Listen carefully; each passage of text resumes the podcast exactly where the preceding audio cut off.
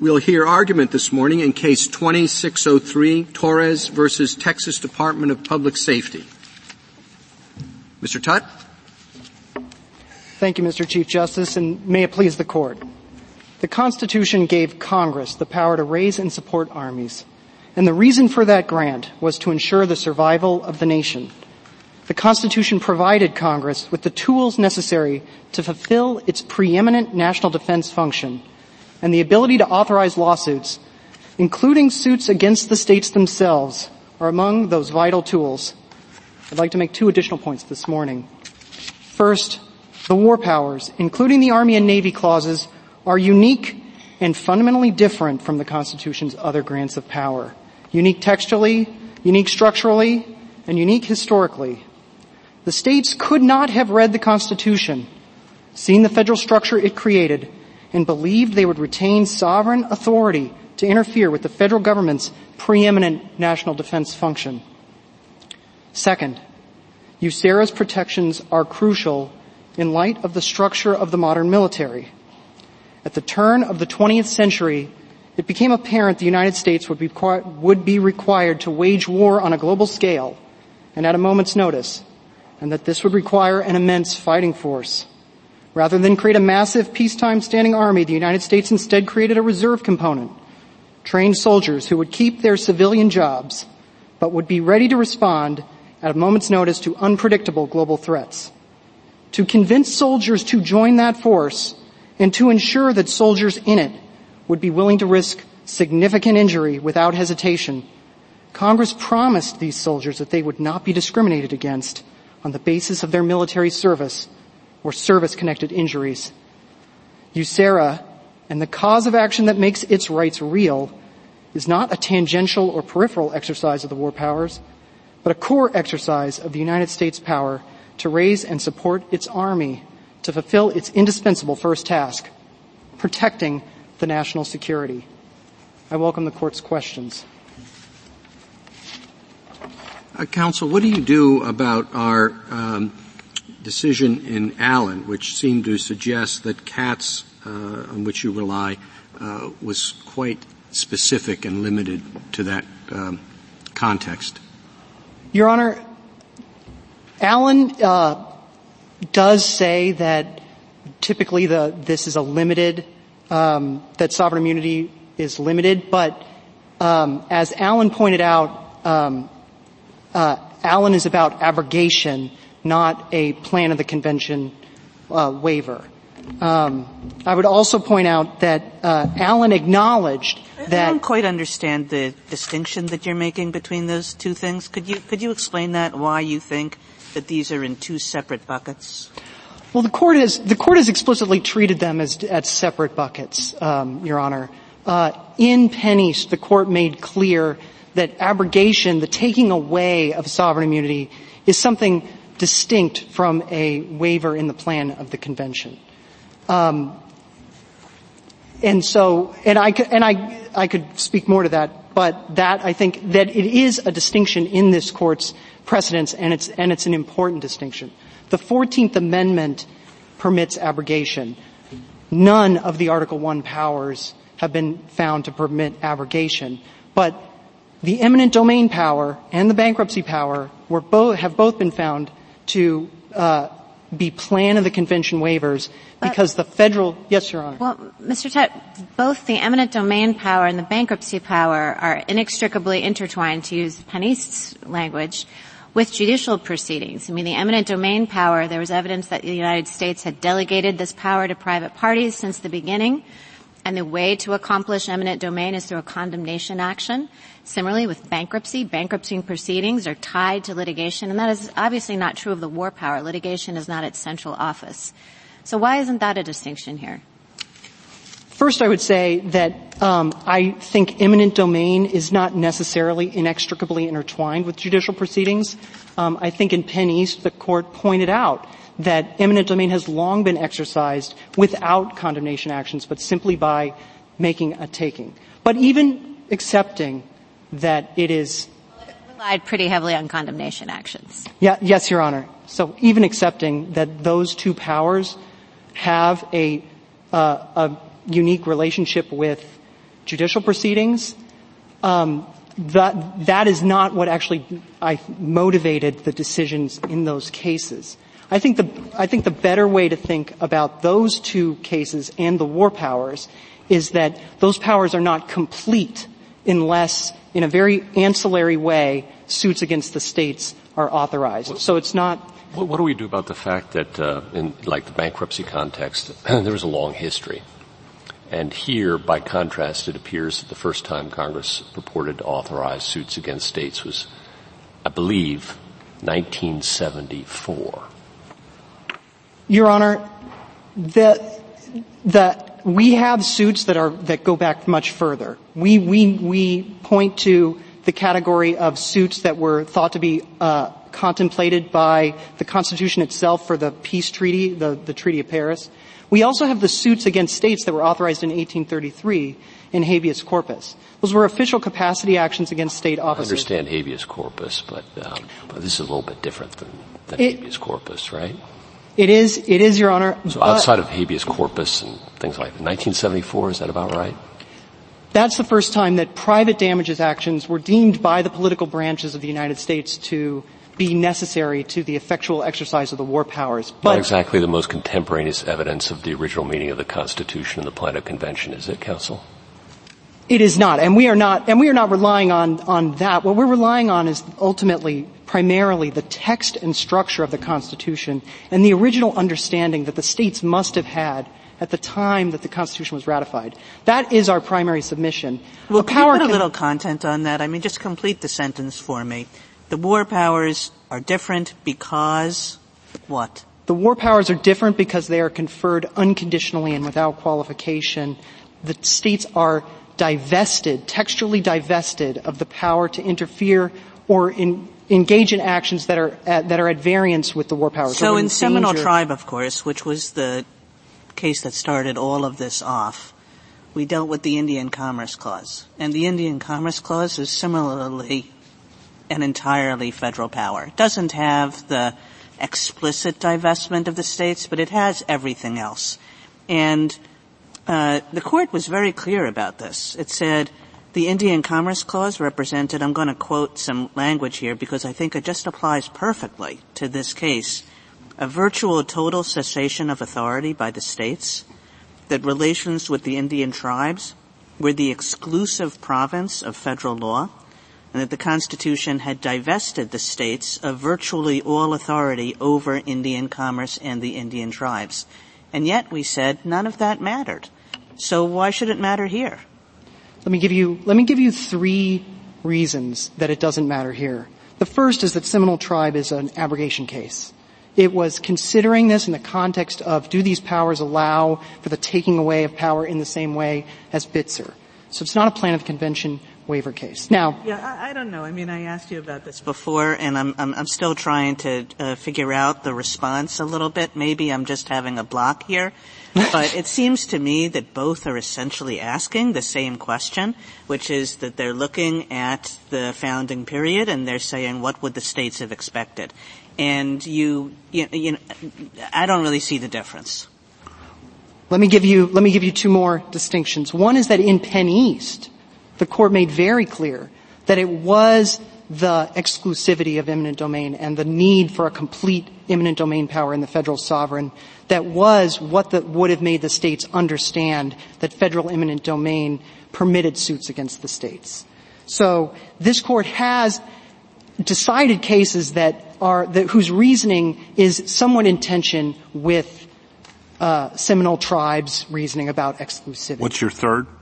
My third is that Indian commerce is exclusive, but it's really exclusive with respect to the tribes. And something unusual was being done in Seminole tribe, which it was trying to use the Indian commerce power to regulate the states, which is not the sense in which this court has thought of that power as exclusive. And the, state, the court has said that the United States has plenary authority to divest the tribes of any attributes of sovereignty. So when actually regulating the Indian tribes, exclusivity does permit Counsel, suits How important is? Oh, please go ahead. No. All right. I, am not sure I followed that answer, and, and maybe this is what um, Justice Kavanaugh was going to say and probably should be saying rather than me. Um, the, the, I, I, had understood the Indian Commerce Clause, and you can correct me if I'm wrong, to, to, to give Congress a lot of authority uh, with respect to tribes in lieu of what normally might be local authority, state authority. So it does speak to state authority, but, but perhaps you, you have a different view. Maybe, maybe uh, I'm, I'm just a little confused. The, the Congress could permit the states to actually exercise local control over the Indian tribes in a way that it would never authorize the states to participate in war making. So the exclusivity over the tribes themselves is really the exclusivity that the court has been talking about versus um, interactions or intercourse with the states. Now it's true that Congress has exercised that power and taken the, the tribes into a trust relationship, but there is a textual divestment of any ability of the states to participate in war making in any similar way. They cannot. I, guess, I, I guess I'm still stuck and I'm not sure I understand that. Normally the states would have considerable authority over people within their geographic bounds. That is divested by the Constitution in large measure by the, by the Indian Commerce Clause in the same way war making is.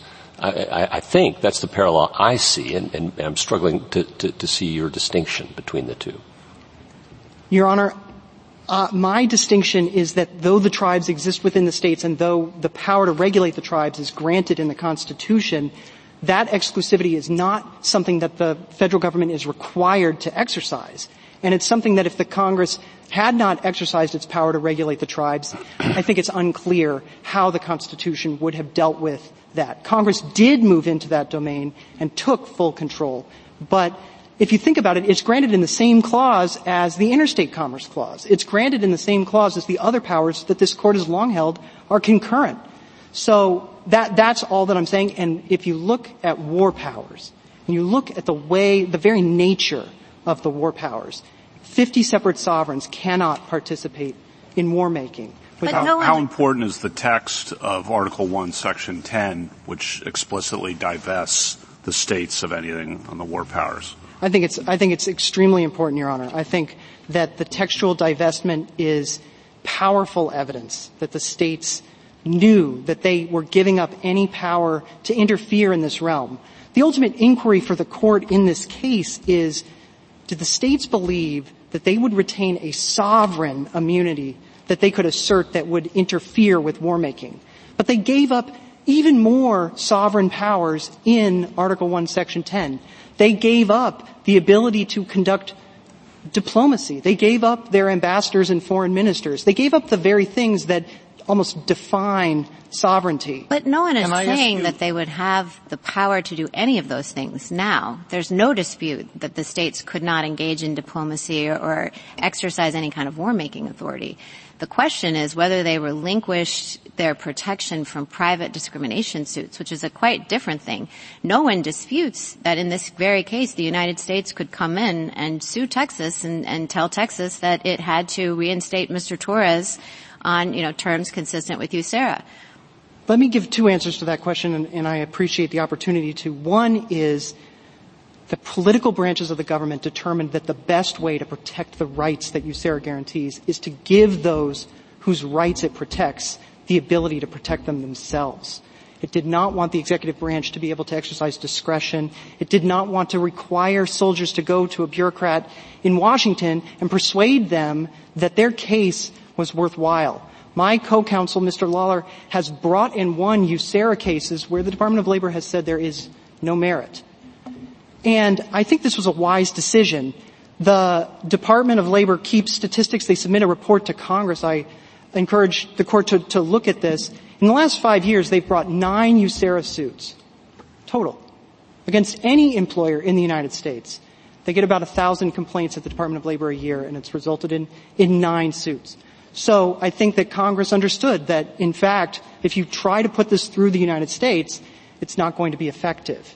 Is it but, your argument that the states can assert sovereign immunity in any lawsuit that Congress authorizes under the war powers?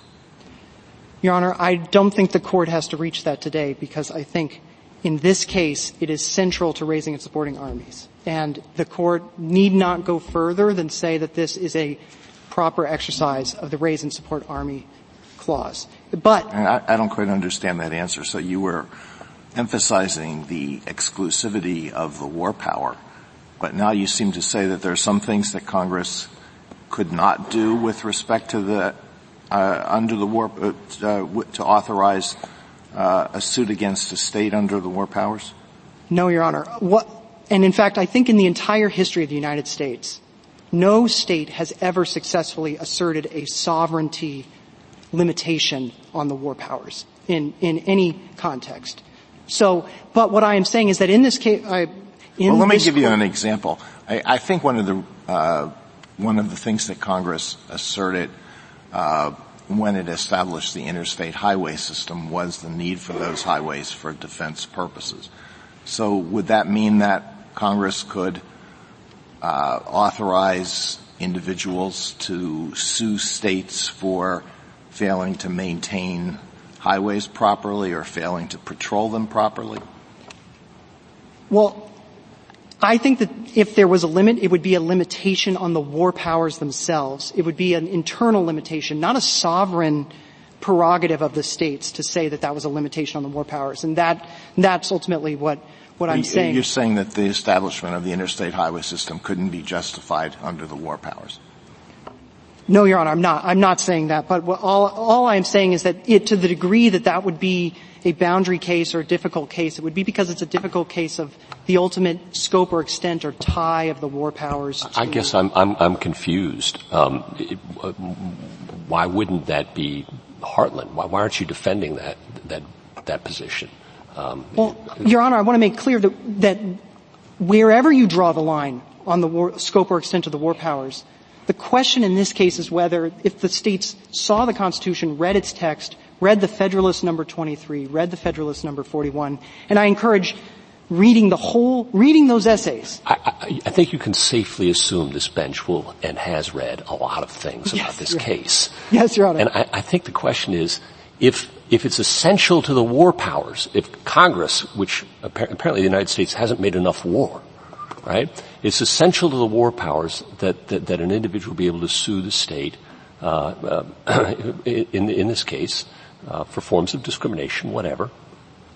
Why wouldn't it be equally essential to allow uh, veterans to sue for uh, in, in making sure our highways are in good order so that we can deal with uh, invasions on the west coast? I mean, that was that was the whole point of the interstate highway system. I think Justice Alito's alluded to. Well, this court, and this goes back to, to Justice Alito's yeah. original question. In war powers cases, the court has typically said that the war powers are broad, authorize a great many things, but then limited the holding to the facts before the court. And I think it's done that in, in recognition of the potential breadth of the war powers. And so answering that hypothetical is, is just difficult and, and we know it's difficult and this case is a core exercise of the war powers because recruitment and retention of soldiers direct it's directly related to the recruitment and retention of soldiers. But your answer has to be that if it's within the war powers, then yes, Congress could authorize suit. Is that correct? You're, you're fighting whether Congress could rely on its war powers to build I, the interstate system. Yes, let's, let's assume that it can. I, then your answer is yes. Right? Yes, Your Honor. I think that if uh, that a, any, I mean, our submission is any appropriate exercise of the war powers. Emphasis on appropriate exercise. Yes or no. But if it's within, just yes, yes, or no. Yes, Your Honor. Okay. Yes. I'm sorry, just yes, yes to. Uh, I've lost track of the question. Apologies. yes, yes Mr. to Chief what? Justice. Yes, a proper exercise. It is a proper exercise of the war powers, or if it is a proper exercise of the war powers. But the if suit. is big. Yes, Your Honor. So you're not giving, yeah. Yes. Don't give away the if no, the, the if is, is, is all in, in this particular situation. Yeah. If it is an, if it is necessary to raise and support armies, to permit individuals to sue because otherwise they will hesitate to take a bullet on a battlefield because they don't know if they're going to have their job as a plumber's apprentice when they come home because their employer can fire them if they're injured. That is central because recruitment and retention of the armed forces, this court has held uh, even recently in, in Rumsfeld versus Fair has held is a core exercise of the raise and support Army's power. And so, the, and let me say, Texas does not your dispute. argument to the raise and support Army's power. I understood that to be the SG's position, but I thought your position was broader than just raise and support armies and Navy. Well, I, our position is that in view of what is at stake, which is the survival of the nation, the federal government's indispensable first task of protecting the national security, the war power is the proper unit of analysis. But speaking beyond just the raise and support army. Yes, Your Honor. Because, and this court, you know, in, in the Hamilton versus Kentucky Distillers case, the 1980 case about a prohibition on the sale of alcoholic beverages nationwide, um, just, just Judge Learned Hand was the district judge, and he he said that ultimately, whatever the source of authority in his district opinion, court opinion, whatever the source of authority is a rather barren question. The real question is what are the limits, and that ultimately is what decides the case. Whether whether it's located in the power to declare war or it's located in the additional text of raise and support armies, what is at stake is so vital and so unique and essential to the nation that that ultimately is, is what's important in counsel. Um, I know you're relying, or I guess the government's relying on the Army clause. You're relying on all of them. Um, I take something from the militia clause, and I take what it views as uh, raising and supporting and providing and maintaining a militia. It uses the words to provide for organizing, arming, and disciplining the militia. So if I take that that is just a specification of a part of what that power is to raise and support an army or to provide and maintain a navy, disciplining seems to me as purely a federal right. Um, I assume that retaliation for service is a form of discipline to the employee. Um, and I assume that your argument is that it is, um, by its nature, a power that requires a waiver of a state's immunity because it's giving over absolute control in a way that the others are not. There's concurrent. Is that the basis of your argument? That in most of these, including commerce with Indians, we have concurrent state jurisdiction. We have none with respect to armies. Correct? Correct, Your Honor. Yes, the the states do not participate in raising and supporting the army. That is an exclusively federal power, and they do not discipline the militia. The federal government disciplines the militia, and so that that is absolutely part of our argument. I, I want to make clear Texas does not dispute that the obligations of USERRA are a constitutional exercise of the war powers, including as to Texas. Texas does not dispute that the cause of action in USERRA is constitutional, and not just against all employers other than Texas, but even against Texas, just as long as Texas consents. The only question that Texas raises is it says that if it wants to assert a, an implicit immunity even when it interferes with war making and is acknowledged to interfere with the ability to raise and support an hmm. army, that it should have the power to do so and that the Constitution contemplated that. And our submission is the Constitution does not contemplate that and that given the sovereign authorities that the states gave up textually, given the, the fundamental structure of the Constitution, they gave up the ability to assert sovereign immunity in that precise context when it would interfere with the ability of the federal government to wage war. Thank, thank you. Oh, I apologize. No, um, um, I was just going to uh, move us on to the next uh, phase of questioning. Um, uh, and uh, Justice Thomas, do you have anything to, to ask? Uh, just a couple of questions, uh, Mr. Chief Justice. Thank you. Um, counsel, the um, is, does it make a difference here that uh, USERRA um, authorizes suits against Texas in its own courts? This court has said that it, that whether it was in a state court or a federal court is not relevant for the analysis of whether there was a um, waiver in the plan of the convention.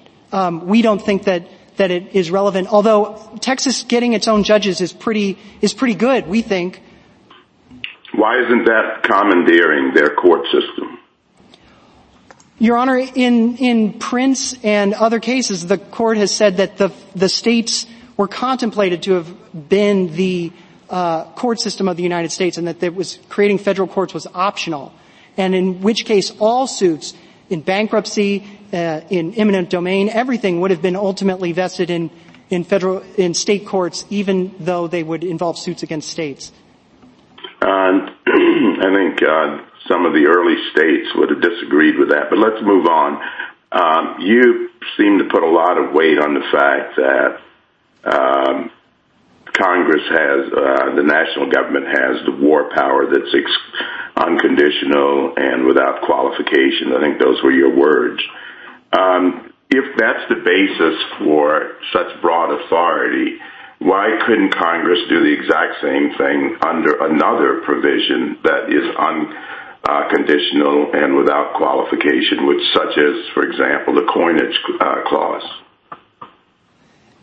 Your Honor, I think what's important is that they're provided without qualification or condition, but the objects to which they are directed are fundamental incidents of international sovereignty.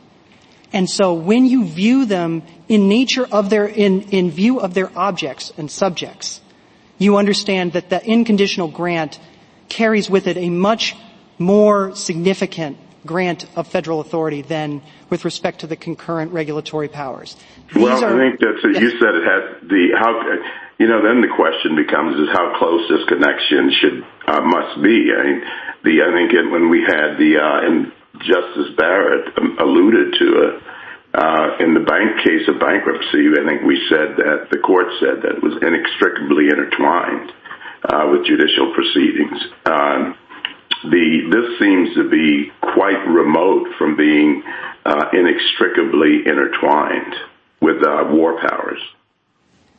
Your Honor, I would say that the war powers have, since the founding, had a an important relationship with the adjudication of controversies. The Constitution understands that soldiers will need to be tried and makes special provision for that. And the, the war powers have been exercised in ways that are uniquely judicial, and we canvassed this in our briefing for over 200 years. Yeah, There's but I don't think that that's one thing to have court-martial proceedings or uh, proceedings involving military conduct. Uh, this is post-military. But let's move on. I don't want to delay matters. Um, the final question I have for you is can you give me an example uh, where sovereign uh, immunity has been waived for private money damages suits against states? Uh, I, think you're speaking about, for instance, in Katz, where it was a preferential transfer suit. Uh, is that in the nature? No, I'm just money damages. Aren't we? Aren't money damages involved here? Yes, Your Honor. Uh, give me an example of a suit in which money damages, not uh, uh, just compensation for property, that sort of thing, but money damages. Your Honor, um, I would I would point to both suits by the United States against a state and suits by. Uh, well, the United States doesn't really count since that's a, that's that's conceded. Well, Your Honor, it is important because Texas says that it would be willing to entertain these suits, the exact same suits, for the exact same damages that inure to the exact same beneficiary, as long as this was captioned United States against Texas. And so, you know, if that's all that it's, that's at stake, it, it seems like a pretty low stakes question for Texas. So that, so the, because these suits are, are authorized for money damages by the United States on behalf of the veteran. Thank you. Justice Breyer, any questions? Uh, do you know in an eminent domain suit uh, brought by uh, an individual under delegation, if something valuable has been destroyed by the present owner, uh, is that person who is suing for eminent domain entitled to money damages and compensation? Uh, yes, Your Honor. And do you know any case which says they wouldn't get that as part of the eminent domain suit? I, am aware of no case, Your Honor. Justice Alito? Sotomayor? Justice Kagan?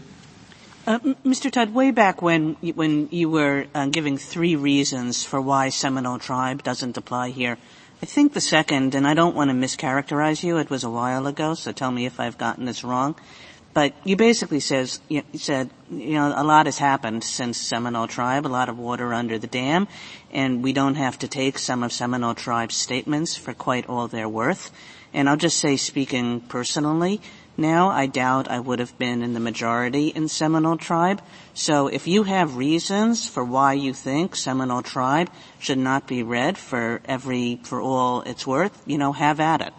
Well, Your Honor, I think, I think, um, the biggest reason is that it would be extraordinary for Seminole Tribe to have placed a limitation on the war powers without any discussion at all of the war powers, without any discussion at all of the incidental impact of that. Well, I guess what I'm saying, I, I know that yeah. Seminole Tribe was not about the war powers, but Seminole Tribe seemed to take an extremely strong view that the exclusivity of a federal power really didn't matter.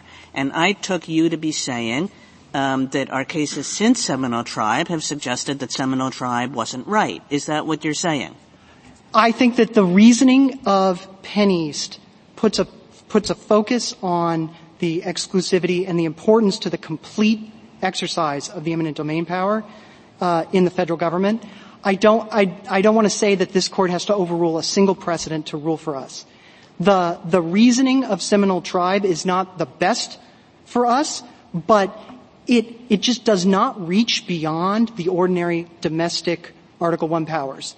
Uh, the court could draw a distinction there and say that the, that a complete but ordinary domestic regulatory power is different, fundamentally different than an exclusive international incident of the sovereignty of the United States. And that that is a perfectly sound reason to overrule nothing in Seminole Tribe, but nonetheless reach the right result in this case. Justice Gorsuch? Justice Kavanaugh? On that last question, I'll say the same thing. Article 1, Section 10 is important too, right?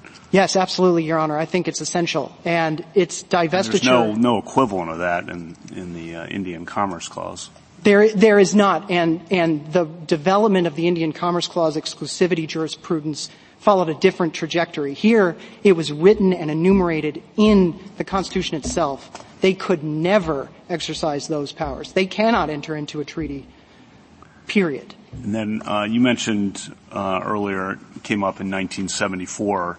You know, why? And why does why oh, is that relevant? Yes, yes, Your Honor. I, uh, it, it came up because there was resistance to um, resistance among the states to reemploy the veteran in 1974, and the traditional respect that the federal government because uh, because of opposition to to uh, the the war at the time, and and the states were basically using their their privilege as states to express in law a view about what the foreign policy of the United States should be and how the United States should wage war, which I think is exemplary of the issue that we think that the war powers never could have, could allow. The states do not have a role to play in this area.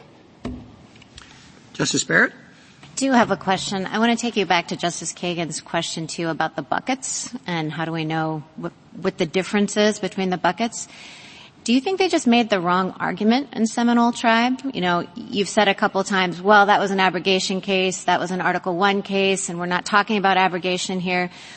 But why not? I mean, maybe, maybe we just didn't consider the argument in Seminole Tribe. I mean, you point out in your briefs that well, the national defense was one of the reasons that the Constitution was ratified. Well, so is commerce and trying to get rid of protectionism. And so I think we've said again and again in some of our commerce cases, cause cases, we said it in Wayfair, that this is the kind of thing, commerce, free commerce between the states and giving Congress the commerce clause, the, the commerce power was a reason. So do you think that we just you know, that the right argument wasn't made and that Seminole tribes should come out differently if we considered the plan of the convention argument? Um, I, th- I think that, that Seminole Tribe uh, is correct and that you do not have to overrule. no, I, I, understand you don't yes. want to overrule it, but what if the plan of convention argument has been made? Is the answer to Justice Kagan's bucket questions like, well, maybe we should be thinking of all of this as plan of the convention, and so maybe Seminole Tribe they just made the wrong argument. Your Honor, I, I I don't know. I have not read the briefs. I've read the relevant passages in Seminole Tribe many times to try to understand what was what was the reasoning of the case. Um, and I just think that Seminole Tribe made some statements that were broader than its holding and made some assertions no, no, no, about. No, just like back back up. I'm not asking whether anyone actually made the plan of the convention argument in the case. I haven't gone back and looked at the briefs either, but I assume that they did not. I'm saying that if today you were presented with those facts, could you make a successful plan of the convention argument on the facts of t- Seminole Tribe for some of the reasons I gave? No. No, I do not, I do not believe that you could make a plan of the convention argument for the Commerce Clause. I think that the powers of commerce, of copyright, of intellectual property, of coining money, of counterfeiting securities, of postal roads, all of the domestic powers that are conferred in Article 1, Section 8, sovereign immunity plays a fundamental role in preserving democratic accountability and the role of the states in our federal system. But here we have a different matter. Here we have the survival of the nation.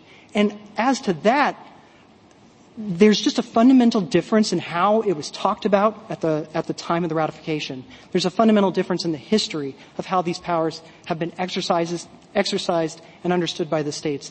There's just no, I think, no comparison. Um, so thank you. Thank you, counsel. Thank you, Your Honor.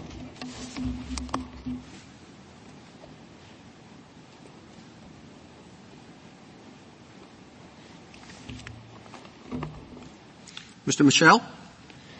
Thank you, Mr. Chief Justice, and may it please the Court. Raising and supporting military forces is among the United States' express constitutional powers and most essential responsibilities.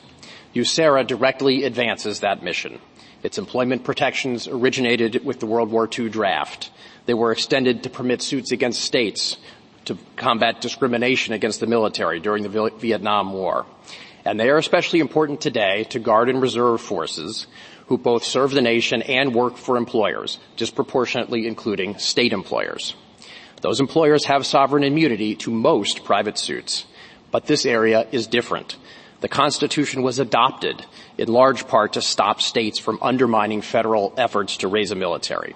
This court has never imposed a state sovereignty-based limitation on the federal powers to raise and support armies or provide and maintain a navy.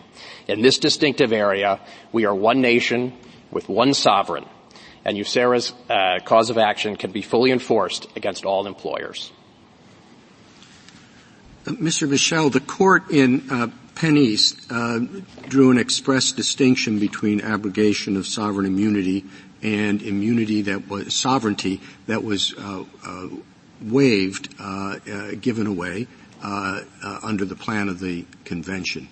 What is the consequence of that, in your, in your, view, what is the consequence of that distinction? Or could you perhaps articulate, um, perhaps more clearly than the court did in PennEast, exactly what that distinction is? So, Mr. Chief Justice, I'll do my best. I think the, those two inquiries go to different sources of evidence. When you're talking about uh, a surrender of immunity in the plan of the convention, uh, the court is looking at what the founders understood, what the text of the Constitution provides. When you're asking about abrogation, the court has looked to whether a particular statute provides uh, for suits against states with particular clarity, and that's the, the 14th Amendment inquiry that the court has has undertaken. Now, I don't dispute too much with Justice Kagan's uh, characterization earlier that there is some commonality in those uh, in those analyses, but I think ultimately the plan of the convention test looks to, as it sounds, the plan of the convention, and in this case, uh, there really is overwhelming evidence that the states understood they were giving up a fundamental aspect of their sovereignty with respect to this particular power to raise and support armies and provide and maintain a navy. I guess I would have thought that the abrogation cases are also in part not only about whether Congress Congress has spoken clearly, but whether, even if Congress did speak clearly, its word would govern. Isn't that what they're about? And, and in order to answer that question, aren't we looking at the same kinds of things that we're looking at to determine whether there's an exception under the plan of the convention? I mean, I do think you might be looking at a lot of the same sources. I think they're, ana- they're somewhat analytically separate, and the court has described them as somewhat analytically separate. But I don't want to resist too much the notion that in both cases, what the court is analyzing is the constitutional power and its effect on the states, namely whether the states were relinquishing uh, a fundamental attribute of sovereignty. And I do think there are some commonalities in the court's abrogation and plan of the convention cases that confirm that, that there is overlap in that area. Mr. Michel, how do you answer the question that I asked um, Mr. Tutt about PennEast and Katz, bankruptcy and eminent domain, addressing power that was really uniquely tied to judicial proceedings. And I don't think anybody would dispute that in the plan of the convention, states relinquish their war power, but war power isn't inextricably intertwined with condemnation actions or, or bankruptcy proceedings. I mean, it's, it's, it's separate from suit. How do you address that? Sure, a couple of ways, Justice Barrett. I think uh, I, I, agree with Mr. Tutt that although that is a common thread between Katz and PennEast, I, I, it doesn't seem to be reflected all that strongly in the court's reasoning. But e- even if you think it is reflected more strongly than that, it's certainly not in, for example, the court's um, 14th Amendment cases where the court has concluded in cases like Fitzpatrick versus Bitzer uh, that there is an abrogation of sovereign immunity or that the 14th Amendment divested states of attributes of sovereignty, even though there could, of course, be suits under all kinds of different uh, causes of action there that aren't inherently bound up in litigation. And I think you could say similar things about suits by the United States against states, suits by states against other states, which I take it everybody agrees under the older cases like United States versus Texas did give way to a surrender in the plan of the convention. Why don't you bring these suits, Mr. Michel? So we do bring some suits, uh, as we explained in our invitation brief. Uh, I think uh, my, my, friend for petitioner maybe undersells uh, how vigorous the United States has been in this area. We actually resolve a lot of cases consensually, where the Department of Labor, for example, will uh, call the employer and explain their USERRA responsibilities, and the cases can reach a successful conclusion for the service member in that way. Uh, but I don't dispute petitioner's point that the private enforcement remedy is very important here. It's Congress's judgment. It's court has said that Congress has broad judgment in the area of raising and supporting armies. This is a familiar enforcement mechanism. For example, Title VII uh, authorizes private enforcement actions, and I think the court has long recognized that those uh, Congress is entitled to include those kind of mechanisms. Right. I guess I just, I mean, there is a little bit of dissonance between the importance that you're saying this has to the federal war powers, and on the other hand, the actual practice of the federal government in prosecuting these suits. Well, I, I respectfully disagree, Justice Kagan. I think when the government has found violations, uh, you know, we've brought cases, and as I said, sometimes we haven't had to bring litigation, but I think that's the process working, not the process failing. And it may there, be. There's an amicus brief that has statistics about the number of cases that the Justice Department has brought. It says that in the 16 years from 2004 to, to 2020, the court, the Justice Department filed 109 lawsuits, which is a little more than six a year, and that only two were filed from 2015. Since 2015, only two have been filed. Are those statistics correct? I think they are correct, but as we pointed out our, in our invitation brief, the numbers are much larger when you look at how many soldiers' claims have been successfully resolved, and I would respectfully submit that that's the more important number. I mean, if the government can resolve a claim without litigation, I think that's better for everyone, the soldier and the employer alike.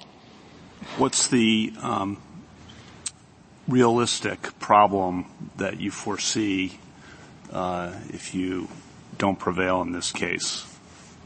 Well, Justice Kavanaugh, I think it's the problem that led Congress to adopt the statute in the first place, uh, and in particular to adopt the, uh, provision allowing suits against states, which is there could be uh, serious problems of discrimination against the military. Now, I, happily, I don't think we face that problem on a, a, systematic basis today, the way that we did during the Vietnam War. But of course, that could change, and a constitutional ruling by this court would take this uh, tool off the table forever.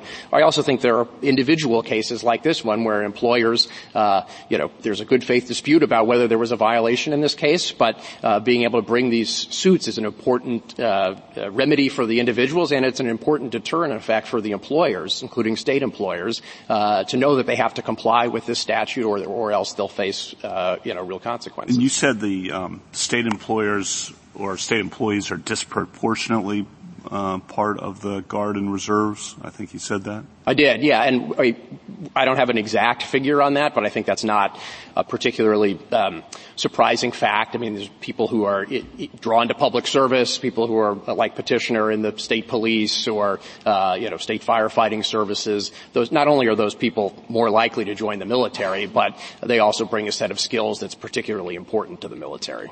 Has the uh, federal government considered whether, if Texas wins this lawsuit, the federal government would bring suit on Mr. Torres's behalf?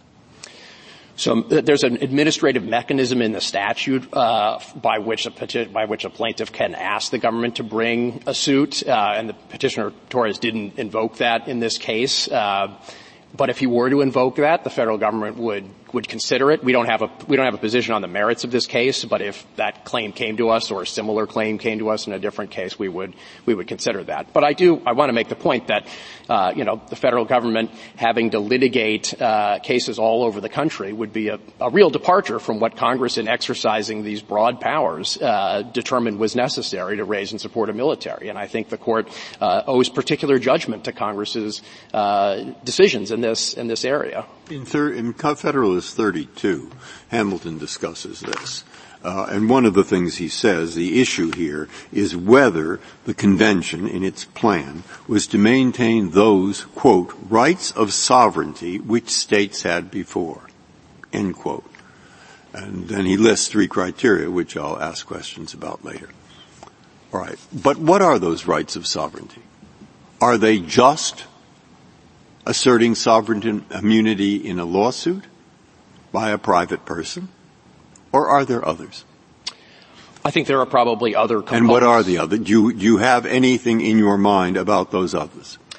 Well, I mean, because I've, of course, if you win, or if you lose, rather, whatever those others are, uh, they're not infringed either. And what I've been looking for is what are those others? Sure. I mean, I, I, I actually I don't have a list uh, in mind. I think any one or two. You know, um, uh, the immunity immunity against commandeering, immunity against coercion. I think this this court has said that uh, other attributes of sovereignty like that come up in the in the doctrine. So, if in fact uh, California had been invaded in 1942, and as frequently happened in the Philippines, the army had to seize houses so they wouldn't fall into the hands of the Japanese. At that point, it couldn't be done. If you lose. Well, I don't want to accept that, Justice Breyer. I think. Uh, well, is it a right of sovereignty or not? You said uh, commandeering. They're commandeering the sheriff's office. I shouldn't have said a house. I said they're they're commandeering the governor's palace. They're commandeering. All kinds of things happen in wars. So a couple of points. I think we would say, if we lost this case, that the government could still do that. The court in cases like Case versus Bowles has said that the Tenth Amendment sovereignty power does not entitle a state to object to the, to the government's exercise. Very well. Then you're saying that Hamilton, when he writes this, did not mean rights of sovereignty which the state had before. He only meant some of the rights which the state had before.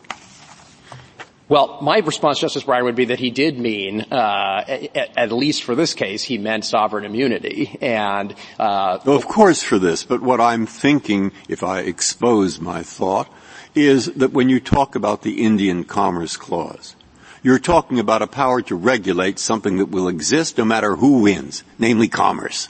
It's going to go on there, and it will be regulated in many ways. And the same is true of, of, of uh, a lot of these other clauses in the First Amendment.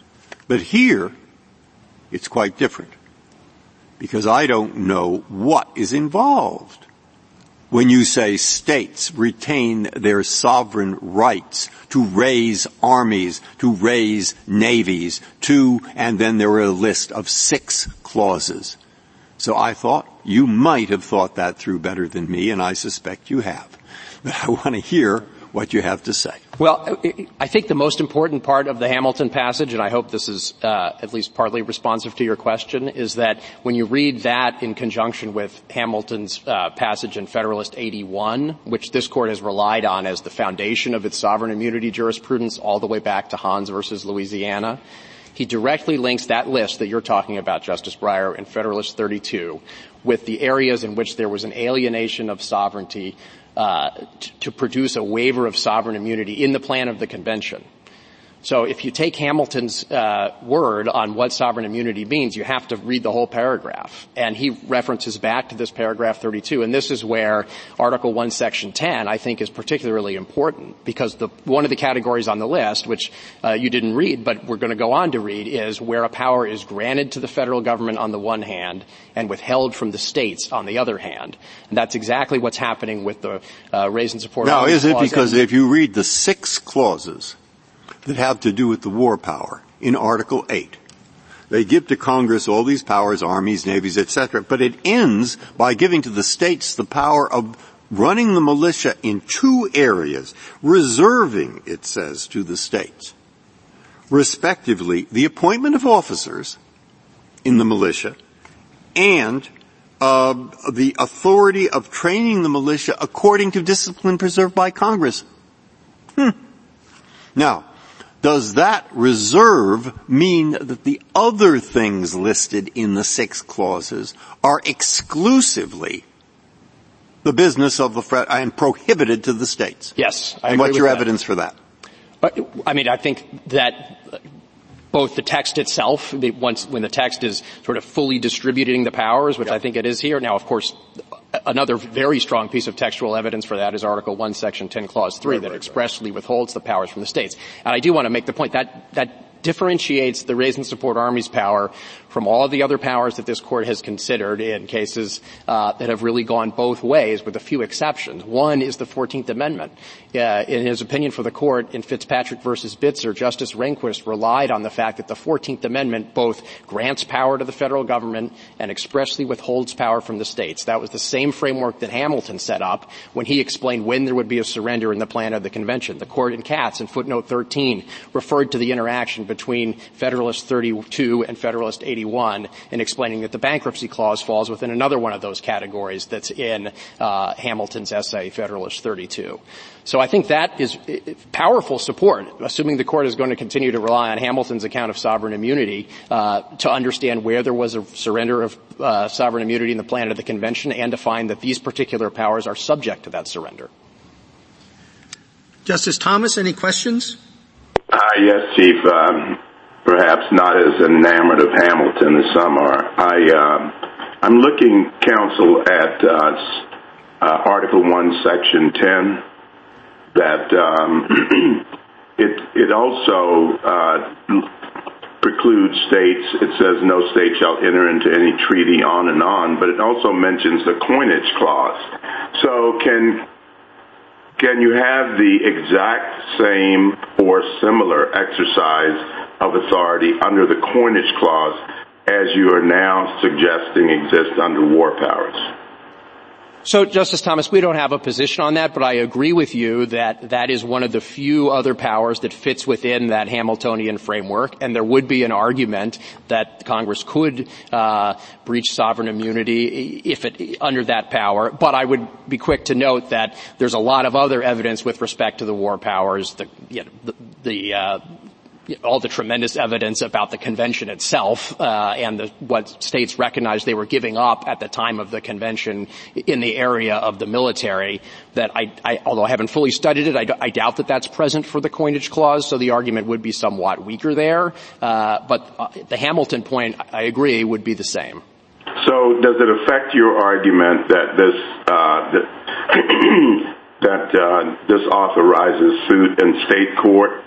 And that it authorizes money damages. And, you know, Justice, uh, there was some suggestion by Justice Breyer uh, in his questioning that there wasn't much difference, appeared to be not much difference between just compensation and uh, damages in these cases. So does that does that affect your analysis at all? One, that it's in state court. Two, that it involves money damage in what is more, I think, uh, like a tort suit as opposed to just compensation for taking property. Sure, Justice Thomas. I'll take them one at a time. I think uh, ultimately, the fact that this Congress made the judgment to channel these suits into state court uh, doesn't affect the analysis. Congress could always channel suits into state court. That's the Madisonian compromise that, that this court has recognized for, for many years, and the fact that the court uh, that the Congress decided to do that in this case, I don't think changes uh, the plan of the convention wa- uh, surrender analysis.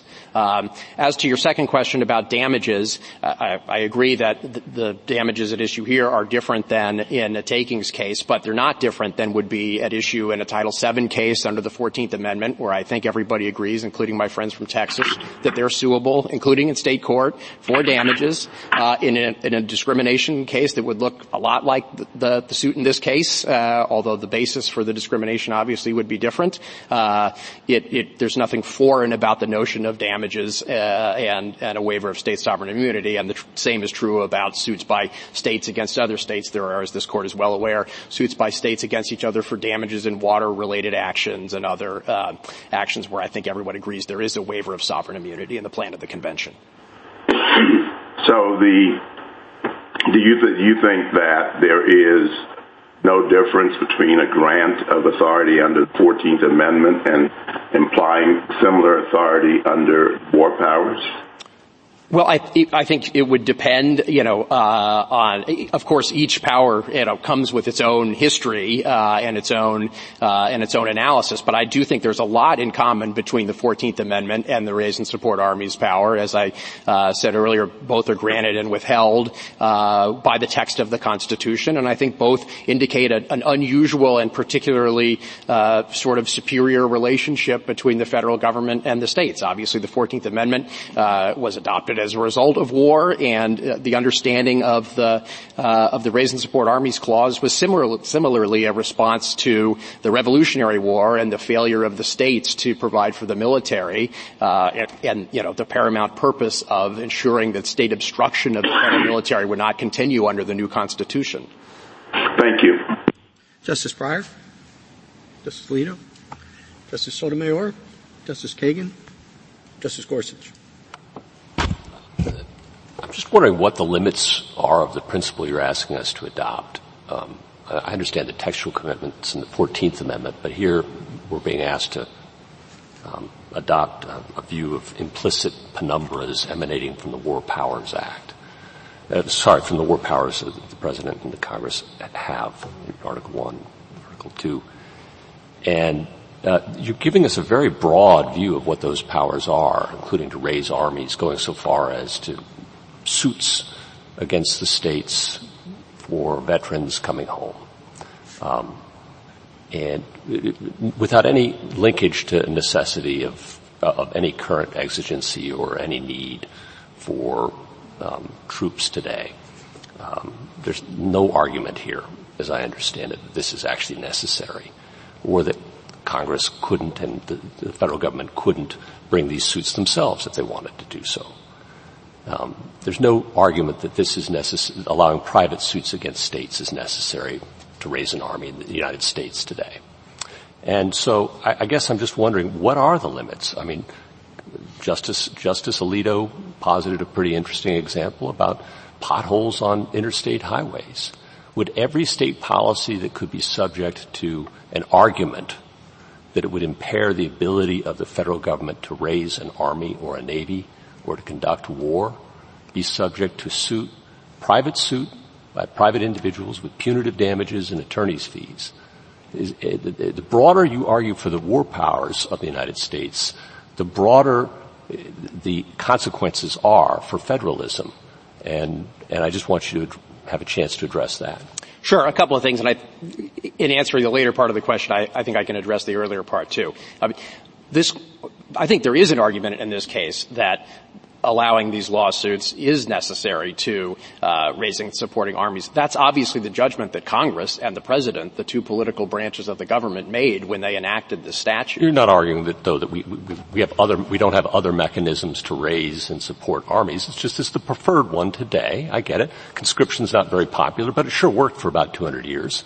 Well, Justice Gorsuch, I don't think that's, with respect, how the court normally addresses Congress's exercise of its enumerated powers. For example, the court in Rumsfeld versus Fair didn't say. I understand. My, but my, my question is, how broad necessary? does this go? The broader you reach the broader you, you create a war power, and, and you're, you're extending it very broadly here, the greater the impact is for federalism.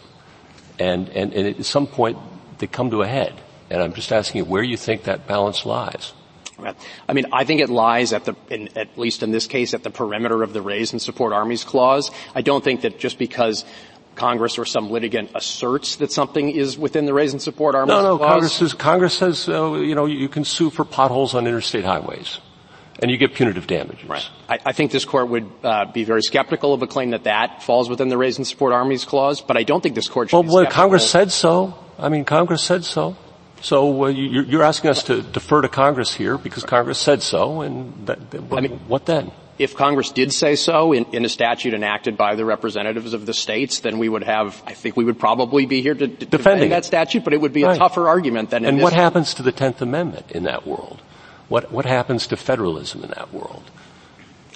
Well, Justice Gorsuch, I think it would, first of all, I don't think that lawsuit probably would come out in the federal government's favor, although I think in that hypothetical scenario we would pr- probably try to defend it. Uh, but uh, to, to, get to the heart of your question, I think that uh, with respect to raising and supporting armies, the power of national survival, uh, the federalism principles really do apply differently. I mean, that's what the court said in the selective draft law cases when it said the state's militia can be drafted into service by the United States and sent overseas. That's what the court said in Case versus Bowles when it held that Washington's timber can be sold at a price dictated by the federal government even though the state constitution dictated otherwise. The court said that to read the constitution differently would be to render it a self-defeating charter. And so in this particular area where the survival of the nation is at stake, I think it's fair to say that federalism principles apply in a somewhat lesser way. Justice uh, Kavanaugh? When you say the survival of the nation's at stake, can you explain that? Sure. When without a military, uh, you know, the federal government can't defend itself. That was the exact purpose that uh, motivated the adoption of these provisions in the Constitution in the first place. Okay, and you're relying on the raise and support armies clause of the text. You're not re- relying on penumbra, I didn't think. I, am not. Uh, I mean, I think state sovereign immunity is itself something of a penumbra. It's not stated in the text of the Constitution, but no, we're relying on the text of the Raise and Support Armies Clause. And just on the, you, you alluded to this, but why is it necessary today to have this kind of law, or maybe looking ahead? I mean, a case like this, we should not be deciding it without thinking about 20 years from now, 40 years from now, 60 years from now. Sure. I mean, and just this, I hope follows up on Justice Gorsuch's question too. I mean, the United States has a, mil, a, a, a, military of two million people. 800,000 are National Guard members and reservists. Uh, these are people who work for civilian employers at the same time they have jobs. They've never been more important to the military than they are right now. And one of the first questions that people like that will ask when they're considering whether to join the military is, well, do I get to keep my job? You know, does my employer have to let me take leave for training exercises or be deployed? And it really does matter in the real world for the Army to be able to tell them, yes, your employer does have to do that. In fact, as one of the amicus briefs in this case uh, points out, the brochure that the Army gives to its recruits lists the USERRA protections as part of the incentive package that they receive to join the military. And it, it, would matter a great deal in the real world if it was harder for the United States to recruit guardsmen and reservists for the military. Obviously, uh, you know, the, the national security needs are unpredictable and the government doesn't know when it's going to need uh, to deploy troops overseas and being able to uh, have a, a, supply of, of uh, forces to defend the nation is one of the most existential jobs of the federal government uh, in the first place. Thank you. Justice Barrett? Thank you, counsel.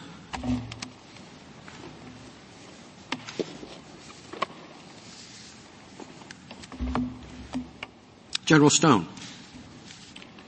Thank you, Mr. Chief Justice, and may it please the court.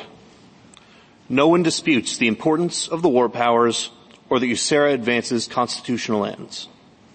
Sovereign immunity never limits the ends that Congress may pursue, only the means that Congress may use in achieving them. Neither precedent nor history show that the states authorized Congress to use the means of subjecting states to private damages actions by delegating the ends of raising an army to Congress. Torres's contrary argument rests on two premises. First, that the Constitution delegates a plenary and exclusive war power to Congress, and second, that the erection of state sovereign immunity impermissibly frustrates the exercise of those war powers. That's the argument this court embraced in Union Gas and rejected in Seminole Tribe. There, this court affirmed that even though it had described the Indian Commerce Clause as plenary and exclusive, Congress could not use that clause to expose non-consenting suits to damages actions. This court cannot agree with Torres without rejecting Seminole Tribe and the various cases relying on it. But even if this court wrote on a blank slate, Torres lacks compelling evidence of a plan of the convention waiver. He cites nothing in founding era debates that supports his incredible result, provides no examples of analogous founding era suits against states, and he points to no attempt by Congress to expose states to such damages actions for over 200 years following the founding. There is no evidence that the founding generation saw the power to expose states to private lawsuits as inextricably intertwined with warfare, or that the states intended to be sued without their consent by giving Congress the power to raise an army. Without such compelling evidence, Torres cannot prevail under the plan of the convention. Now, unless the court would like to direct me otherwise, I wanted to begin by speaking directly to one of Justice Alito's concerns regarding what my friend on the other side was seeking, essentially, the sort of Torres' theory of relief. Well, that, maybe if you don't mind, I'd like to direct you to some of the statements you just made. Uh, nothing in the plan of convention that is applicable here that supports the result on the other side. Yes, there was no law like USERRA uh, uh, with respect to the obligations uh, and that could be enforced against the state. But it does seem to me that their strongest argument is what they have in the Federalist Papers in the very reason that the convention uh, was, was, called. Do you disagree with that? I agree that is their strongest point, Your Honor, though obviously I disagree about whether or not that's sufficient or anywhere near required for a planned convention waiver. In part because of a couple of precepts this court has recognized, and then I'll give you a historical example that I think explains it. For one, this court has described sovereignty as having many aspects. So, for example, the power to, to enter into a treaty, to declare war, power to coin money, to pursue criminal charges against individuals. There are many aspects of sovereignty. This court has also described states as residual sovereigns, which is to say they keep whatever they haven't given away. This was certainly the understanding of the founders in the Federalist Papers, and certainly the, a sort of basic precept of state sovereignty to begin with. So the first and relevant question isn't whether or not states have specifically withheld an aspect of sovereignty, but what they've given away. Now, this isn't the war powers exactly, but it's, I think, perhaps the next door example is the treaty clause. Undeniable that in Article 1, Section 10, the power to engage in treaties or in confederations is taken away from the states entirely. That is an important sovereign power that, that plays in issues of war and peace. Nonetheless, in Alden v. Maine, this court looked at the 11th Amendment and specifically at the rejected Gallatin proposal for the 11th Amendment, which would have exposed states to damages actions or to private suits arising under treaties, saw that rejection and understood that to mean that states, as of the founding, retained their immunity for treaty-based actions. So, to the extent that that's correct, and I don't understand anyone here calling for overruling or undermining Alden, then it must mean at a minimum that by exiling some sovereign power, such as the power to engage in treaties, the states have not necessarily exiled their sovereign prerogative not to be sued for exercises well, well, so related to that power. There are two parts to that sentence. I understand the first, but perhaps not the second. But are you saying that the states did retain some war powers? Your Honor, I'm that they could then rely on as opposed to those of the federal government? I'm saying that they they gave away certain parts of sovereignty, including the ability to raise armies, to declare war, etc., and that this court should, consistent with those being vested in Congress, and to the extent that they've been taken away in Article One, Section 10, should recognize those aspects of sovereignty have been taken away. That's not an answer to the question. Did well, I'm, I'm saying that retain any war powers at minimum, the states have retained their prerogative not to be sued, which isn't conventionally considered a war power in some sense, in part because there isn't this inextricable intertwining between the two. Well, that challenges Congress's judgment, I guess, that the law that is at issue here was essential, was the uh, representation of the government's representative to the ability to raise armies, right?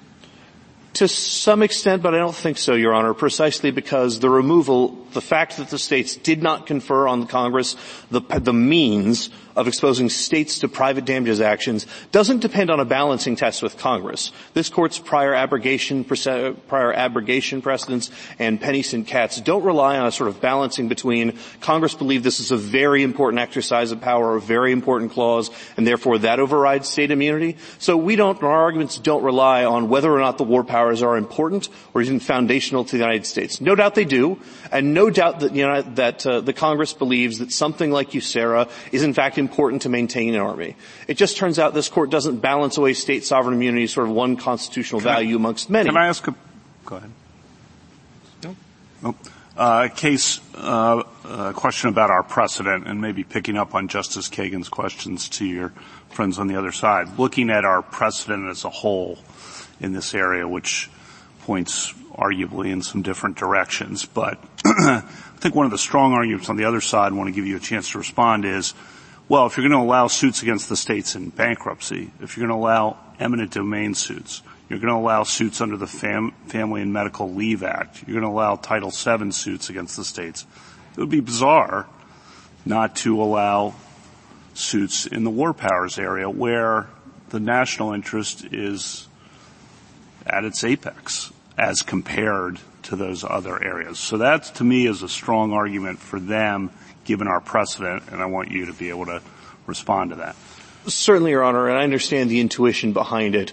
Uh, of course, that war powers are big, important exercises, sort of fundamental exercises of power. Uh, I think the reason why that feels strange is precisely because you're having the intuition that more important things should be able to abrogate or dispense with sovereign immunity as opposed to less important ones. Well, I think they're all important, but they're more national. So the, the constitutional text itself makes very clear that these powers are given to Congress. Then Article 1, Section 10, which is very important, explicitly, in case there was any mistake, divest the states. And even Article 2, where the Commander-in-Chief power, Commander-in-Chief of the Armed Forces, including of the militia, when called into service. So that the Article 2 displaces the state control over the, over the militia, which was, you know, that, talk about taking away sovereignty. Uh, so, you know, so it's not just important, it's the national state balance there. Certainly, Your Honor. I want to speak specifically to the to the powers you you just cited, and then to speak about the Indian Commerce Clause and the treaty power to sort of make the point regarding Katz and regarding there being sort of a uniquely federal interest there. There's a uniquely federal interest that this court described what it was recalling Katz and Allen v. Cooper that sort of cited that there were these disparate state discharge orders and that ultimately individuals were being kept kept in debtors' prisons as a consequence. And it looked at the Bankruptcy Act of 1800 and the potential for habeas relief there and sort of concluded by that ongoing history contemporaneous with Chisholm that the states had planned for federal courts to have a unique role to solve this problem among states. So, so unique that it in fact that clause itself dis- disposed with any opportunity, any, any sovereign immunity defense. Of course, this court also described that as a good for one clause only holding, in part because it was recognizing that this court had held, not just stated, but held in Seminole Tribe that all other Article 1 Section 8 powers wouldn't yield that result. But since then, I mean, since that statement that that's a good for one holding, it, it seems to have been proved wrong, right? Because PennEast comes along and says, no, it's not a good for one holding. And PennEast, I think the world after PennEast, you might think, makes, you know, makes Seminole Tribe look like a very different decision. I understand that intuition as well, Justice Kagan. I think part of what's doing work here is clause, a good for one clause only holding. Uh, the eminent domain power as identified is not a clause, of course. It is a kind of sovereign power. This court identified in its precedents had been routinely assumed to belong to all sovereigns.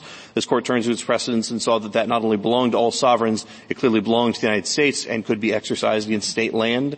And the sort of subsidiary questions for this court to decide were based on the district t- delegation. Just taking a subset of Justice Kavanaugh's question and just focusing it on the eminent domain power, I mean, in what world could it be a sensible result to say states can be sued on the basis of the eminent domain clause, but not on the basis of war powers?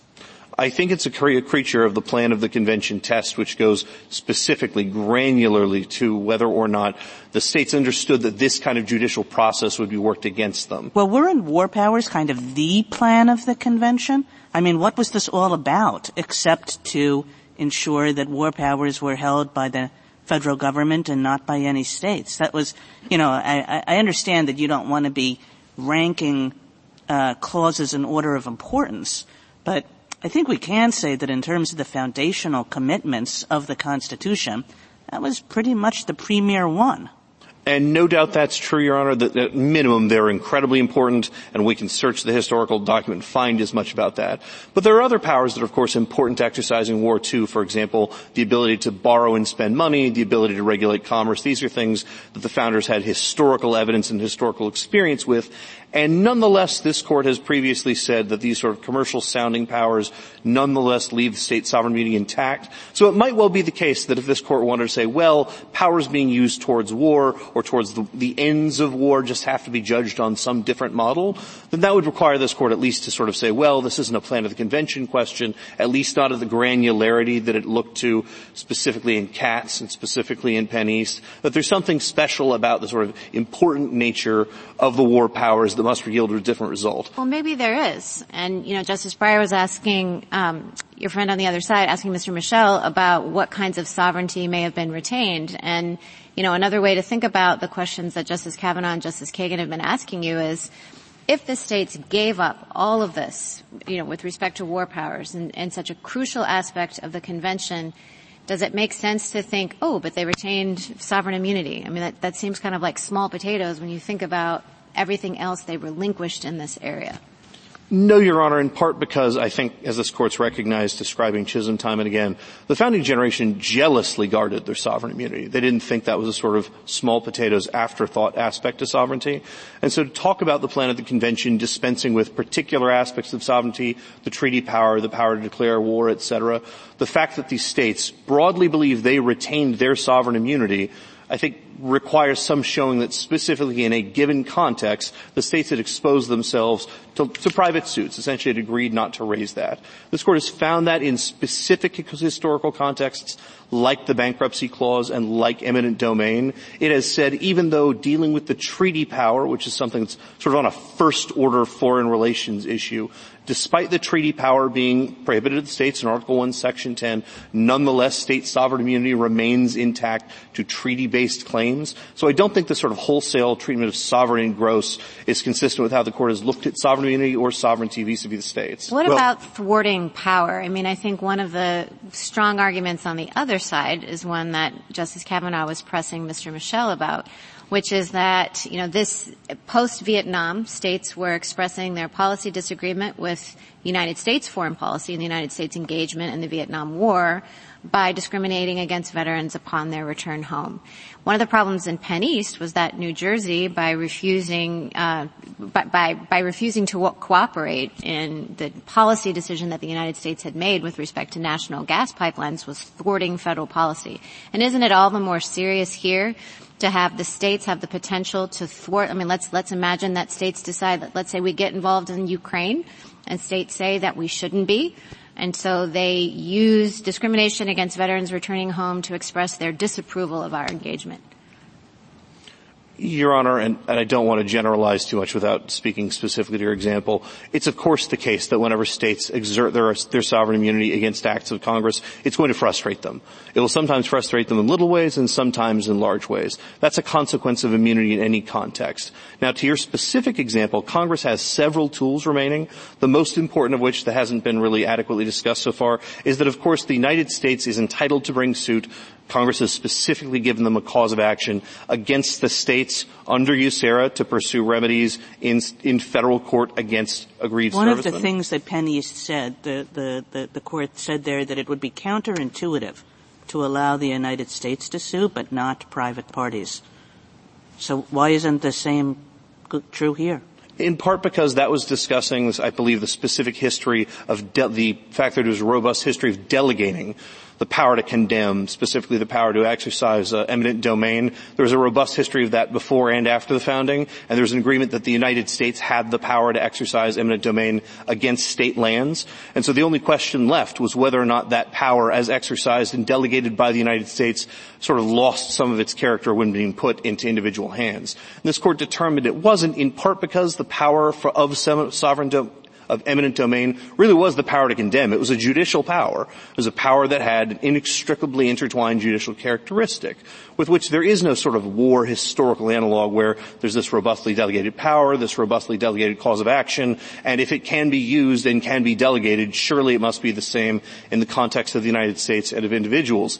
The United States, because it has a distinct plan of the convention waiver for its benefit when suing individual states, can always, up to and including on Mr. Torres's behalf, sue Texas and sort of pursue specifically the interests that they have. This is a point that this court made in Alden, that of course the United States will sometimes come to this court and express on behalf of the Solicitor General a belief that state sovereign immunity has to be dispensed with, and yet will not have a tradition of actually pursuing these actions themselves. This is something that could be easily solved by the U.S., and also to the extent that the DOJ doesn't want to make this a priority, Congress through spending clause legislation or other mechanisms compliant with other spending clause restrictions can induce the states simply to waive their immunity immunity because they Congress you're, you're telling Congress how how to wage war successfully, uh, but you know Congress and the president make that judgment uh, about how to wage war successfully. You agree that the power to wage war is has to be the power to wage war successfully, correct? In one sense and not the other, Your Honor. Of in course. What, in what sense is it not the power to wage war successfully? It might be more expedient, for example, for Congress to delegate the power to make appropriations for the armed services to a single individual in the Senate, but it wouldn't be allowed to do that consistent with Article 1, Section and, 7. And then, um, you agree that the power to wage war successfully depends on personnel? Uh, no doubt. Okay. And personnel today is volunteer and a significant percentage are guard and reserve. Of course. And those people need protection from their jobs, for their jobs. Absolutely, Your Honor. And a lot of them are state employees. Yes, Your Honor, though I might point out that Texas, by my best numbers, has approximately 35,000 employees, state employees who are veterans for the state. The United States government, from what I understand, has about 950,000. And of course, to the extent that the United States believes that this is a vital part of defending, sort of keeping a ready military, doesn't expose itself to remotely the same kind right, of action. But the concern underlying, as Justice Barrett was saying, and I mentioned earlier, the concern underlying this is state hostility to the United States' foreign policy or national security objectives, and to carry that out by hampering the war effort or preparation for war. I mean, we have to be thinking about the next 50 years. We don't know what's going to be happening over the next 50 years. We don't know what's going to be happening over the next 50 days in terms of national security and personnel. And so I think it's important to recognize that uh, a significant component of the power to wage war successfully is having personnel who are willing to sign up. And they're not going to be willing to sign up. I mean, that's a practical argument. You can just say that's irrelevant if you want, but it's an important overlay of what's going on here. It's not and the plan of the convention is relevant today, is what I'm getting at. I, don't at all think that's irrelevant, Justice Kavanaugh. What I would point out, though, is that to the extent that you're drawing inferences about how core some of these remedies or actions are, you should look to the United States' actual practice, which is to say the United States over the course of the calendar year 2020 or 2020 and 2021, I believe, filed more briefs in this court urging this court to deny review than it took up cases under USERRA which this is a very sparing occurrence for the federal government who has orders of magnitude more individuals, more veterans employed before it.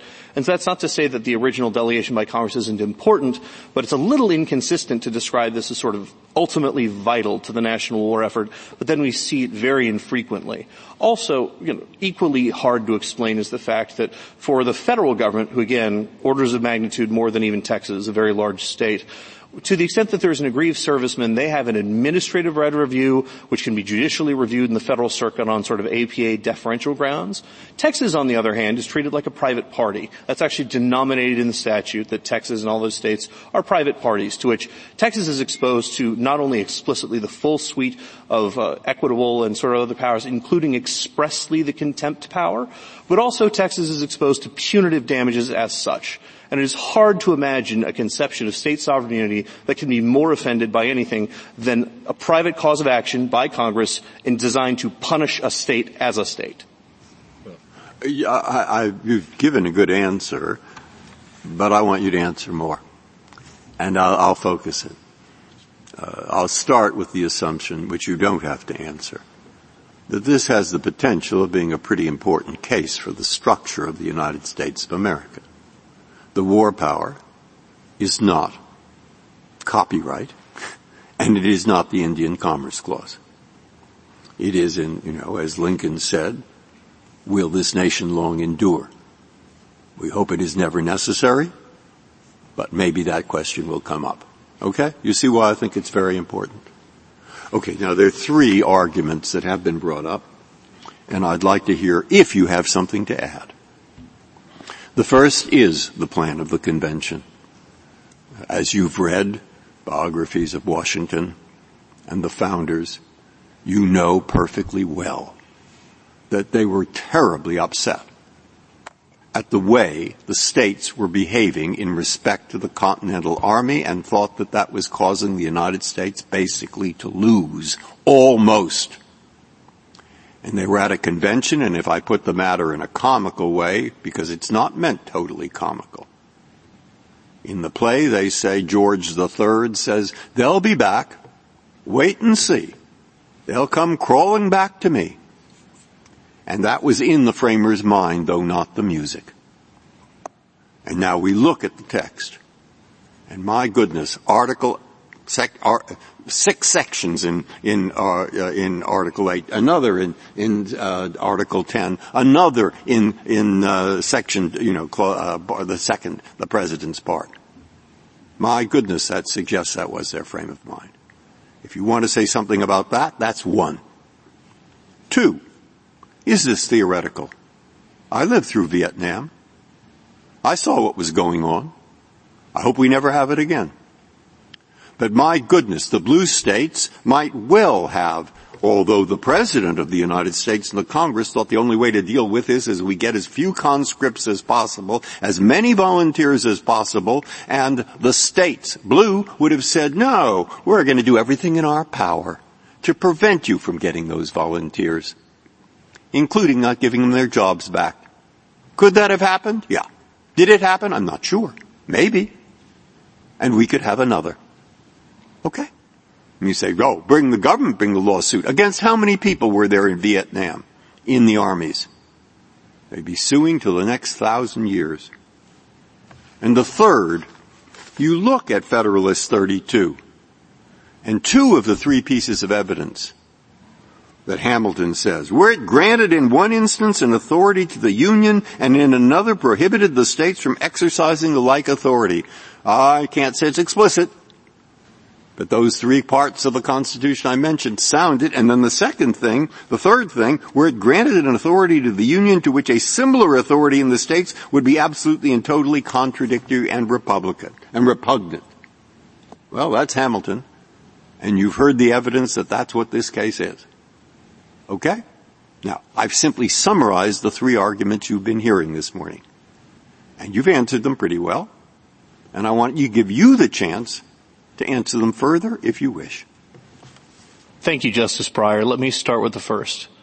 So, as I understand the thrust of your first uh, your first inquiry, pointing out that there are many, many powers vested in the federal constitution that are that touch on war, and that clearly in historical documents, those are very important, historically speaking, powers. That's no doubt the case. Unfortunately, to the extent that this court were, were intending to give Mr. Torres sort of the full measure of what he's asking for, this court has to think about its previous statements in cases like Alden and in Seminole Tribe.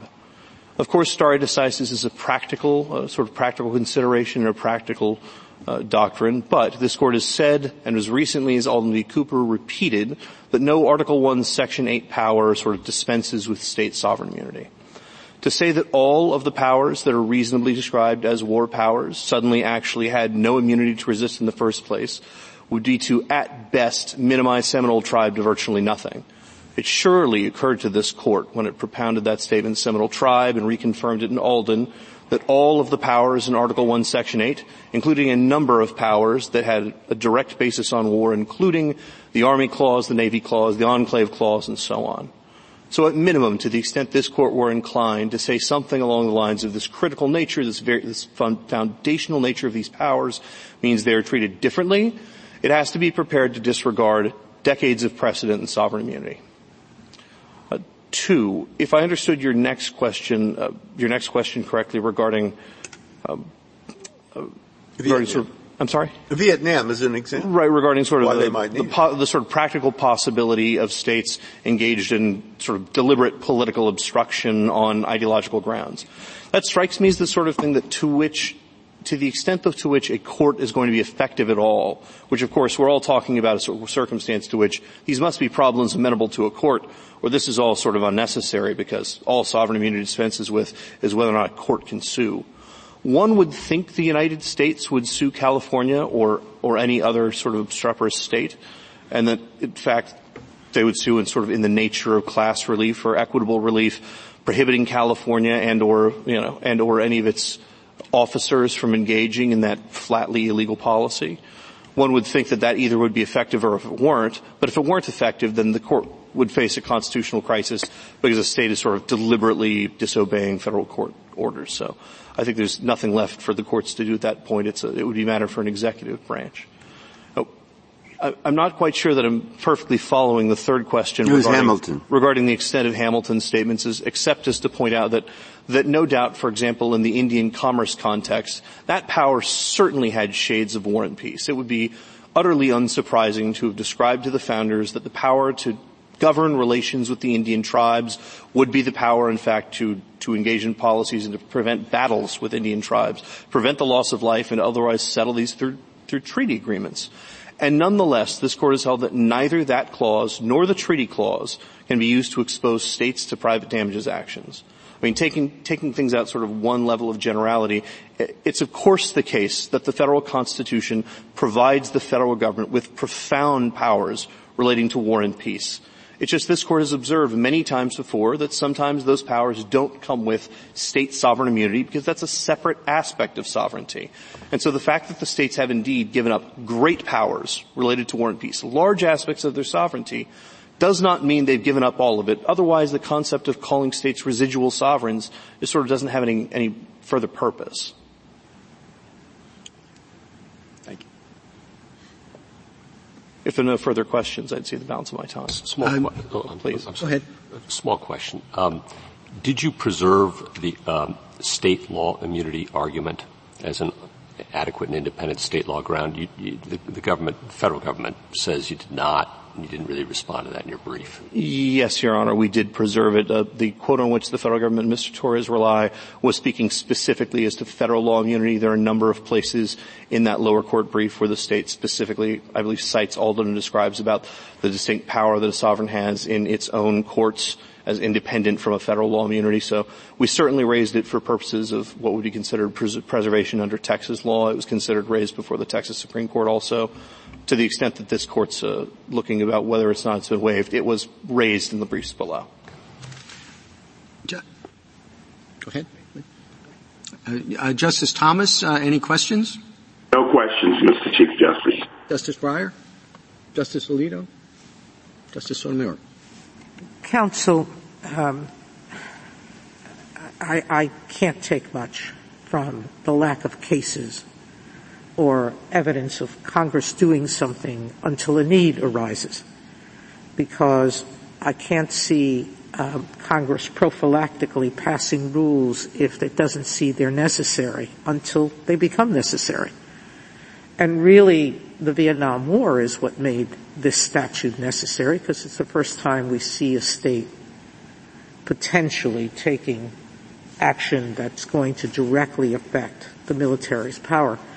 But you discount the 1830s history where, and as did Justice Gorsuch with respect to the habeas power, and there, um, courts were releasing federal military officers from state custody because they were needed for the war efforts at the time, and the courts and the states had absolutely no hesitation in saying that uh, congressional need superseded the state's need to um, to uh, hold a prisoner in custody. That was an individual suit, not for money, I grant you, but you didn't need money there because all you needed was the person to be released.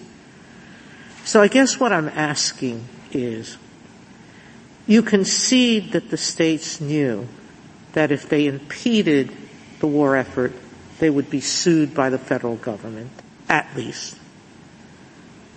I know that the first opportunity an individual had to sue in the 1830s for his own release. The courts gave him that power, the individual to sue the state in state courts. So what is the next step missing with respect to the plan of the convention? That we need some further proof that there was a belief that there wasn't a power to sue the states for individual damages? Federal government could. Why can't the individual? Well, Your Honor, just to make sure I'm, I'm keeping myself clear, what I've conceded is that, of course, there's a separate plan of the convention waiver for any kind of lawsuit by the federal government against any state. So that would apply in and out of the war context regardless.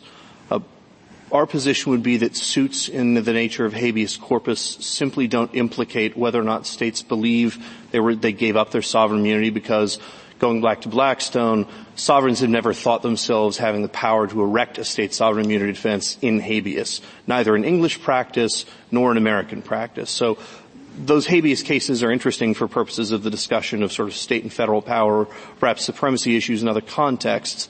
But the fact that those state habeas cases were permitted tells us nothing about whether or not the states believed they could raise such a, a sovereign immunity defense because no state believed it had a sovereign immunity defense to a habeas action. What's missing here is some sort of exercise by Congress or a historical practice that would be an analog where pursuant to the exercise of a war power or something related to war, Congress, or in English practice, had delegated to individuals the ability to bring lawsuits against non-consenting states for something thematically related to war. You know, so for example, an individual happened to miss their employment while they'd been conscripted or something like that.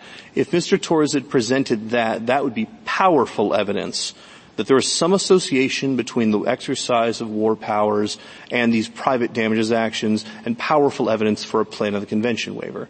And that's just not here. Thank you. Justice Kagan? Oh, I'm sorry. Justice Alito? Out of turn.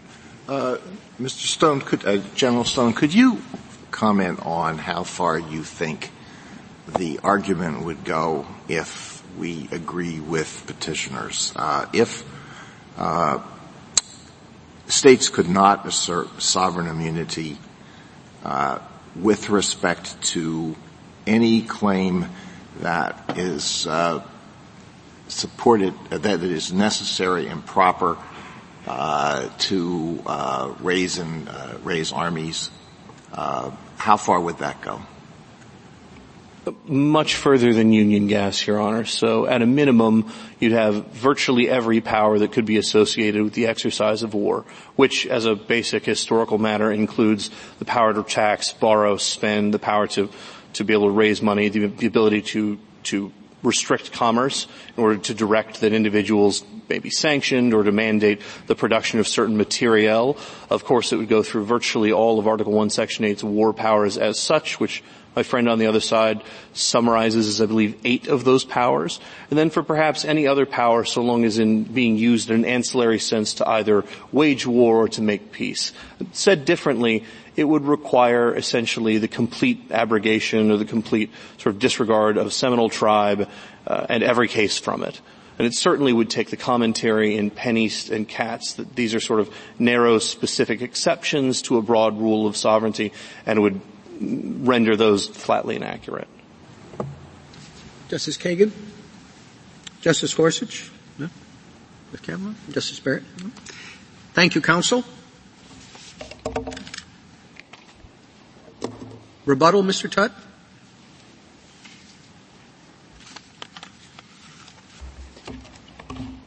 Thank you, Mr. Chief Justice. Just a few points.